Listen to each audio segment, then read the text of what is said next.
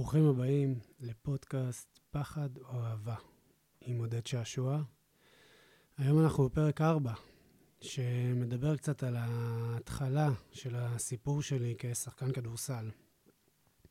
אה, רוב האנשים ששומעים את הפודקאסט הזה אה, יודעים שהייתה לי קריירה ארוכה כשחקן כדורסל, אבל אה, לא כולם יודעים, אפילו הרוב לא יודע את, את החוויה האישית שהייתה לי לאורך הקריירה, ההתמודדויות המנטליות שעברתי. וכמובן שאני בפרק הזה לא אשתף את הכל, כי באמת זה סיפור ארוך עם המון המון כזה עליות וירידות. אבל אני כן אה, רוצה לספר בהקשר שלנו של פחד או אהבה את ההתחלה. איך, אה, איך התחלתי, איך זה, איך זה התחיל בכלל. ובהמשך, בפרקים הבאים, אני חושב שגם כשאני אארח פה אה, כל מיני כאלה שמגיעים מעולם הכדורסל, שהם חברים טובים שלי, אנחנו נפתח כל מיני דברים ואתגרים ש... שכולנו עוברים, כל הספורטאים, אה, ברמה המנטלית. אז אה, פחד או אהבה. הסיפור שלי עם הכדורסל אה, מתחיל עם המון אהבה. הייתי ילד נמוך, אה, לא מוכשר במיוחד, לפחות זה בתחושה שלי הייתה. אבל הייתה לי תשוקה, תשוקה מיוחדת וחלום ממש אה, כזה של ילד שהולך ובועט באבנים אה, וחולם להיות שחקן כדורסל. אה, זה התחיל שחלמתי להיות יותר גבוה מאימא שלי. זה... מבחינתי זה היה איזשהו משהו, איזושהי מטרה שלי. אה, חשבתי שאם אני אהיה יותר גבוה מאימא שלי, אז אני אוכל להיות שחקן כדורסל. שזה סך הכל הגיוני. היה לי המון תסביכים עם הגובה שלי. אם להגיד את האמת, עד שבאמת פרשתי מכדורסל וגם uh, התגרשתי וכזה יצאתי לעולם הדייטים, uh, תמיד הרגשתי שאני נמוך, כי אני תמיד הייתי בסביבה יותר גבוהה ממני, uh, ולא... וזה, וזו הייתה תחושה שסחבתי המון המון שנים. Uh, אני זוכר איזה פעם אחת איזשהו סיפור שהייתי בן uh, 13 או 14 כזה, ושיחקנו נגד קבוצה מאוד מאוד טובה, אה, הפועל חולון. היה להם רכז, שהיה, אני אפילו זוכר את השם שלו, קראו לו עידן סרנגה. אה, אם הוא שומע, אם אתה שומע, אה, אז אני זוכר.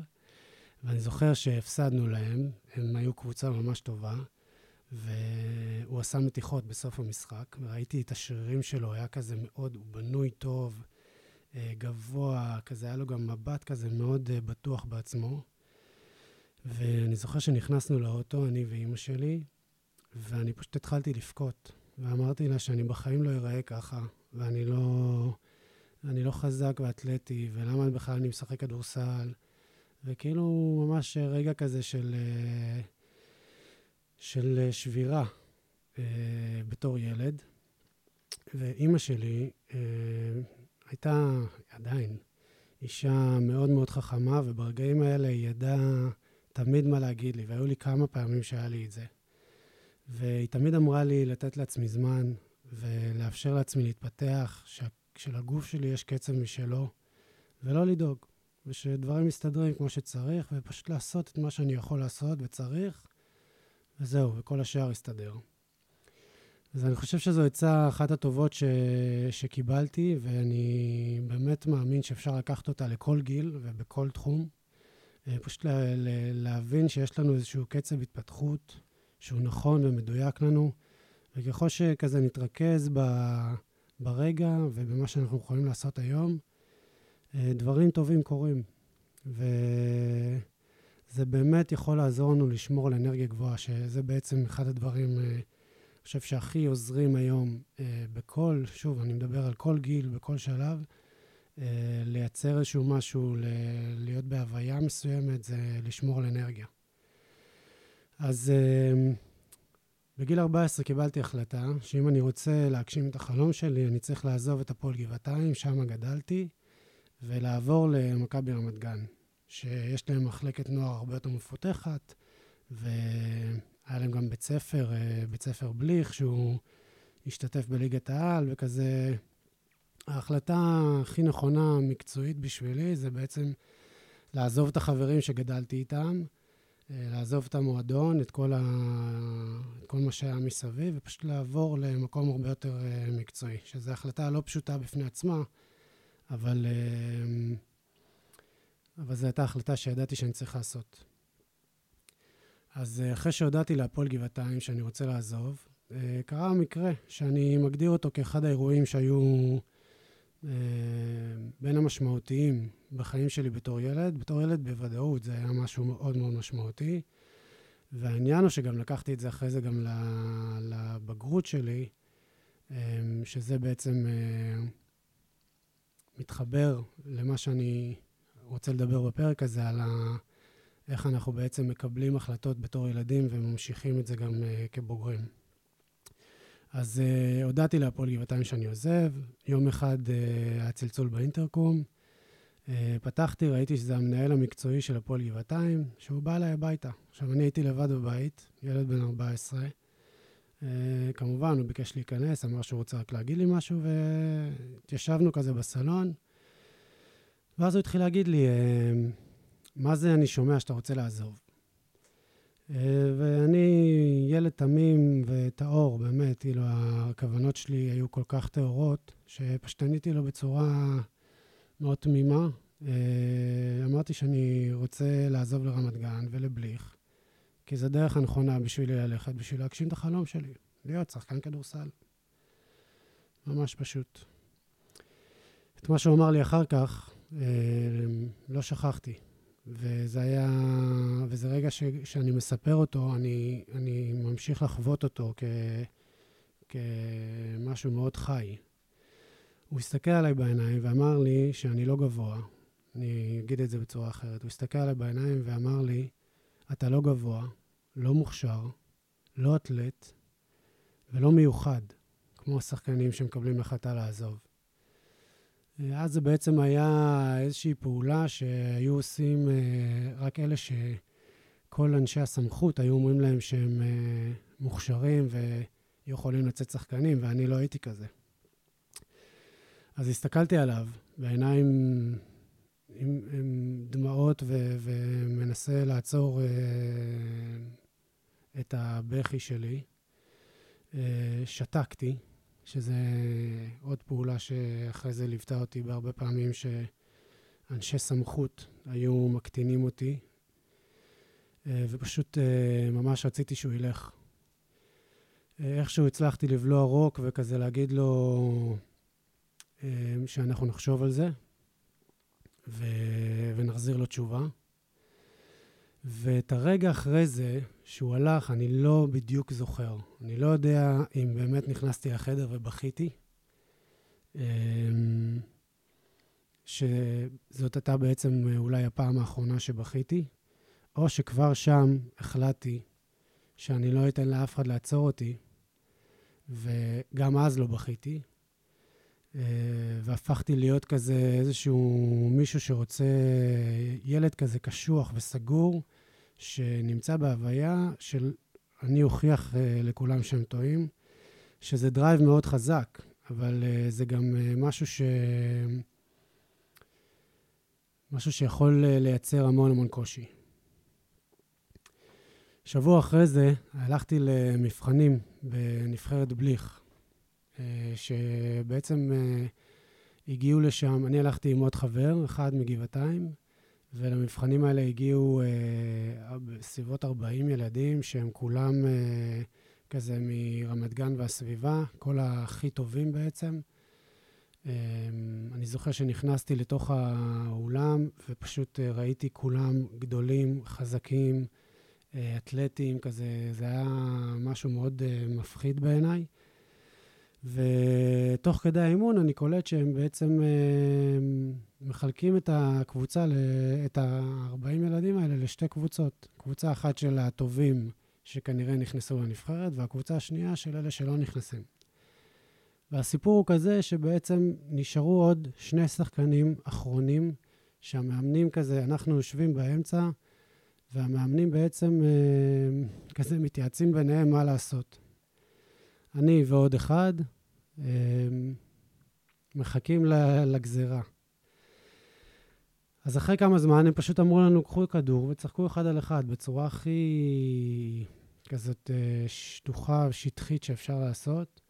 אנחנו יודעים מה על הפרק, שנינו, ושנינו נלחמים על החיים שלנו. וזה היה משחק לא קל, אני זוכר אותו, אני זוכר כמה פחדתי, כמה רגליים שלי רעדו לי, כמה לא פחדתי, ממש הפחד היה שם מאוד מאוד חזק. אה, מצד שני, היה גם drive מאוד חזק שלי, ופשוט רצון להצליח, ויצא שאני קלטתי את הסל הזה. הסל שבעצם הביא אותי לקבוצה של ה... של... לנבחרת, כאילו, המשכתי בנבחרת. וזה היה רגע מאוד מאוד חזק. אה, אני זוכר אותו טוב, כי אני זוכר, אני, אני אחרי השנים שעברו, אה, הסתכלתי כזה ברגעים מסוימים ואמרתי, מה היה קורה אם לא הייתי קולע את הסל הזה, אם הוא היה קולע. אני לא חושב שהוא היה פחות טוב ממני, אני לא חושב שהוא רצה פחות ממני. אה, אני חושב שהיה משהו באמונה שלי, שוב, שאני לא יודע, זה לא מקטין את האמונה שלו, אבל אני חושב שהיה משהו באמונה שלי וברצון הטהור שלי, אה, שהביא אותי למצב שיכולתי לעשות פעולה טובה אחת ש... שבסוף אה, הובילה אותי לאיזשהו מסלול אחר לגמרי.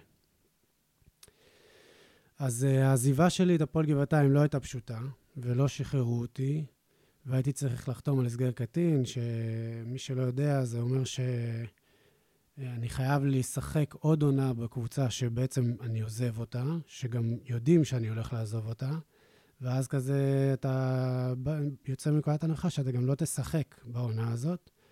אבל זה משהו שבעצם uh, קיבלתי בלב שלם, ללא היסוס, uh, ללא פחד, המון אהבה למה שאני רוצה לעשות, המון אמונה שלא משנה גם אם אני לא אשחק בעונה הזאת, אני אמשיך להתאמן, אני אמשיך uh, להתפתח, ופשוט חתמתי על זה והייתי מאוד מאוד שלם עם עצמי. Uh, ואז קיבלתי את הסימן השני, שכשאני פועל מהלב ובהקשבה לקול שלי, לקול הפנימי שלי, אז uh, דברים קורים, דברים טובים קורים. רצה הגורל והגיע מאמן, שאני גם אגיד את השם שלו, כי אה, בעיניי זה אנשים שהם היו מאוד uh, משמעותיים uh, לחיי. קראו לו, קוראים לו עידו אשד. איש מאוד מיוחד, בא מאהבה למשחק, הוא לא חי את הפוליטיקות של העסקנים, והוא פשוט התייחס אליי בצורה רגילה. לא התייחס לזה שאני בהסגר, ופשוט אמר, מי שטוב ישחק. והוא אחד המאמנים הכי משמעותיים בקריירה שלי. הוא פשוט נתן לי לשחק, וזו הייתה עונה מדהימה בשבילי. הסיפור המצחיק זה שבעצם אה, שיחקנו נגד הקבוצה של אה, מכבי רמת גן, שקבוצה שהייתי, שאני עובר אליה בעונה הבאה, וזה היה המשחק השיא שלי. אה, פשוט הצלחתי להביא את עצמי לידי ביטוי בעונה הזאת. אה, בצורה מאוד מאוד משמעותית. אז זה גם קריאה, אם יש מאמנים ומנהלי מחלקות ששומעים את זה, כל העניין הזה עם ההחזקה של שחקנים, ילדות וילדים צעירים ש, שמחליטים ל- לעשות איזשהו מהלך, תהיו אנושיים, תדעו שאתם יכולים להיות מאוד מאוד משמעותיים לילדים האלה ותבחרו באהבה, לא פחד. זה, זה התפקיד שלכם. אז באותה תקופה אה, גם התחלתי להתאמן. התחלתי להתאמן עם מאמן אישי וכדי להתחיל לעבוד על היכולות המקצועיות, הגופניות והמנטליות שלי.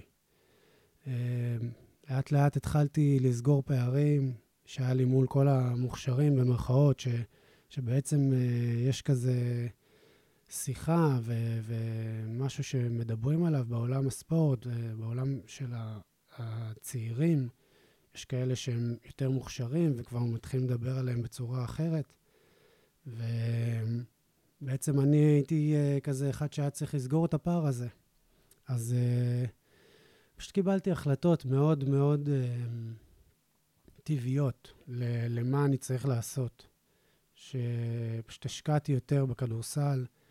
אה, כל זמן פנוי שהיה לי הייתי, הייתי מתאמן, ולא סתם הולך לשחק כזה ומעביר את הזמן במגרש. הזמן שלי אה, היה מאוד מאוד אה, מדויק, וחילקתי את זה בעזרת המאמן שהיה לי, עם, לאימונים בפן הגופני וגם לאימונים מקצועיים, והכל היה מאוד מאוד מדויק, וזה לאט לאט התחלתי באמת, סגרתי את הפערים האלה. גם התרחקתי באופן טבעי מחברים שלא היו קשורים לכדורסל. זה היה משהו שהוא גם, זה לא, לא נעשה באיזושהי פעולה אה, כזאת קיצונית, או איזשהו כעס על אה, כאלה ש, שלא תמכו בדרך שלי, זה היה פשוט, אה, אני פשוט עכשיו עושה את זה. ו, וכולם הבינו את זה, ואנחנו, גם החברים שהיו לי שכזה התנתקתי מהם, עד היום אנחנו בקשר, שאם אנחנו פוגשים אחד את השני, זה... זה אהבה, כאילו נפגשנו אתמול. אז זה, בגלל זה אני מאמין שכשאנחנו פועלים מאהבה, אז, אה, אז גם הסביבה מבינה את זה ומקבלת את זה אחרת. וככה לאט לאט הפכתי משחקן נמוך, לא מוכשר, כמו שאמרו לי אה, כל אנשי הסמכות שהיו סביבי, לשחקן מוביל. והפכתי להיות שחקן נבחרת, אמ, גם קפטן נבחרת באיזשהו שלב. וכאילו החלום מתקרב להגשמה. אה, ושוב, אני קורא לזה תקופה ש, שבחרתי באהבה.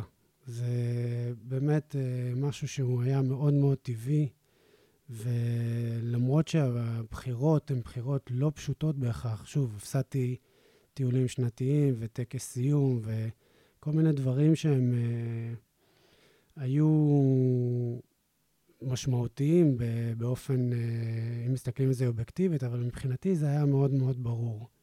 ולא לא הרגשתי שאני מפספס כלום, ההפך, הרגשתי שאני משקיע בעצמי. אני, אני גם מאוד מאמין שאין דבר כזה הקרבה, יש דבר כזה השקעה. אה, כי באמת, בתחושה אתה לא, אתה לא מרגיש שאתה עושה את זה ממקום מאוד אמיתי, אתה לא מרגיש שאתה מקריב משהו, אתה מרגיש שאתה משקיע בעצמך. אז אחד הסיפורים שהכי מגדירים את התקופה הזאת בשבילי, ועם הסיפור הזה אני גם אסיים את הפרק הזה, זה סיפור האליפות שלקחנו בנוער. אה, עשינו עונה מדהימה בנוער, והייתה לנו קבוצה מאוד מאוד מיוחדת, מאוד מוכשרת, וזו הייתה קבוצה שנבנתה לקחת אליפות. כאילו, כל הציפיות, זה, זה שנים של בנייה. זה התחיל עוד מהמעבר של, שלנו בכיתה ט', אה, פשוט חיברו כמה שחקנים, הביאו אותנו מכל מיני מקומות, וכזה בנו את הכל כדי שנגיע לעונה הזאת וניקח אליפות. וכולם ידעו את זה, ומי שקצת מבין בעולם התחרותי יודע שזה יכול להיות מקום מאוד מאוד מלחיץ, כי שוב, זה ילדים... שיש עליהם הכתפ, על הכתפיים כאילו המון אחריות. וזה לא השאיר לנו הרבה מקום לטעויות, וזה היה מאוד מאוד כבד, אבל יצא, נוצרה קבוצה מיוחדת, והצלחנו להחזיק עונה שאנחנו גם מקום ראשון, ושאנחנו כמעט באמת לא מפסידים. הפסדנו, כן, את הגביע, שזה עוד תואר אה, מאוד חשוב ש... ששמו לנו, ש, שאנחנו שמנו כאילו לעצמנו גם, לרמת השרון, שאיתם גם נפגשנו בגמר האליפות. ורמת השרון הייתה קבוצה מאוד מאוד מחוברת, קשוחה מאוד. הם היו, היה ביניהם דינמיקה מאוד מאוד חזקה, ולקחו כבר תואר, ואיתם אנחנו נפגשים בגמר. אז המשחק הראשון ברמת שרון. אולם קטן, אולם אה, מאוד מאוד ביתי, המון קהל, הם הביאו חצי עיר למשחק הזה. אה, זה בשבילם היה גם רגע מאוד מאוד גדול, שהם יכולים בעצם לעשות עונה חלומית של המועדון, כאילו מועדון ש, שלא ידע כאלה מקומות ב, אה, בעבר שלהם. ובמשחק הזה כולנו קרסנו. זה היה המקום, לדעתי, שכל הלחץ של כל העונה אה, נפל שם, והם פשוט התנפלו עלינו, ואנחנו לא ידענו איך להגיב. אני זוכר רגע ש, שבסוף המשחק, כשהם כבר מובילים באיזה 20 הפרש, אני עומד על העונשין, ואני זורק איירבול, שזה אומר שאפילו לא נגעתי בטבעת. שעכשיו אני אחד השחקנים המובילים של הקבוצה. אמ, זה היה רגע מאוד מאוד מביך. הקהל צועק, אה, הרגשתי ממש בושה. אבל בסוף המשחק קרה משהו מיוחד. הפסדנו ב-23 הפרש. זה אומר שבמשחק הבא, שהוא יהיה אצלנו בבית, אנחנו צריכים לנצח אותם ביותר מ-23 הפרש. זה משהו כמעט אה, בלתי אפשרי ברמות האלה, במעמדים האלה, אמ, וזה היה המצב. ואני זוכר שאני יצאתי מהאולם, ראש זקוף, לא יודע איך, לא יודע למה. זה אחד המאמנים שהיו במשחק, אה, תפס אותי בחוץ, שואל אותי מה יהיה, ואני באופן טבעי לחלוטין, אוטומטי, ללא מחשבה, אמרתי לו, בביטחון מלא, אנחנו מנצחים אותם 30 בבית. זה חמש דקות אחרי שנגמר המשחק. בימים אחרי זה, אה, פשוט ראיתי את עצמי ו... ואת ה... ואותנו פשוט משחקים משחק שהוא חסר חרטות. כל מה שבעצם רציתי לעשות זה לשים את עצמי עד הסוף, מבלי לוותר לרגע על המשחק, וגם לקחת את הקבוצה איתי. עכשיו, החברים שלי לקבוצה הם באמת היו מאוד מאוד מיוחדים, והם הביאו את אותה גישה גם בלי שאני אה, אצטרך אה, להרים את זה. גם לא, לא לקחתי את האחריות הזאת שאני פשוט, אה, שאני אגרום גם להם להאמין. זה היה משהו שידעתי שאני רוצה להביא בעצמי, ו... ואני חושב שזה מאוד משפיע כשאנחנו באים ולוקחים אחריות רק על עצמנו, אה, בלי לנסות ל... ל... לגרום לאנשים אחרים לעשות את מה שאנחנו רוצים, זה נותן להם איזשהו מרחב לבחור בחירה שלהם. ולפני המשחק עשינו אספה, אמרנו אחד לשני, לא משנה מה קורה, אנחנו לא מוותרים ומשאירים את הכל. וזה היה בעצם הדרך ש, שפנינו למשחק הזה. עכשיו, כמובן, פתחנו את המשחק בטירוף, ומהר מאוד התחלנו לפתוח פער, ואני אגיד את האמת, אני אפילו לא זוכר את התוצאה, אני לא, לא, לא הסתכלתי פעם אחת על הלוח תוצאות. שיחקתי כל התקפה וכל הגנה, כאילו זה הפוזיישן האחרון שלי. והתוצאה כבר לא הייתה משמעותית לי בכלל. יש איזה רגע מצולם, שאנחנו דקה לסוף המשחק, ואנחנו מובילים כבר ב-30 הפרש, והמאמן מוציא אותי כדי לתת uh, לשחקני ספסל, שהיו חלק מכל העונה הזאת, לתת להם זמן בתוך המשחק המטורף הזה. ואני פשוט מסתכל עליו, מרוב שאני לא יודע מה התוצאה, ואני אני, כאילו רוצה להמשיך לשחק, אני פשוט כעסתי. אמרתי לו, לא, לא, אל תוציא אותי, אל תוציא אותי. ואז כזה, אנשים פשוט, שחקנים באו ואמרו לי, אחי, אנחנו בסדר, תירגע, אנחנו ניצחנו. ו... וניצחנו את המשחק הזה. ניצחנו את המשחק אה, ב-33 הפרש, לקחנו אליפות. זה היה אחד הרגעים המאושרים שהיו לי, ורגע מכונן בחיים שלי, שנתן לי טעימה בזה שאני יכול אה, להגשים באמת את, ה, את, ה, את החלומות שלי, את החלום שלי. ו... זה בעצם איזושהי נקודה שבגלל זה אני גם עוצר אה, בנקודה הזאת ואני אמשיך במקום אחר, כי ברגע הזה היה לי איזושהי, אה, גם רגע מאוד מאוד מאושר וגם רגע מאוד עצוב, אה, ועל זה אני בעצם אה, אדבר בהמשך. אה, אבל הייתי רוצה באמת אה, להיכנס למהות של הפרק הזה, וזה... על עניין ה... מה אנשים אחרים אומרים. ויש משפט שאומר, שאני אשמח להשאיר אתכם איתו, שכל ילד צריך מבוגר אחד שיאמין בו. כל ילד צריך מבוגר אחד שיאמין בו. זה המשפט. אה,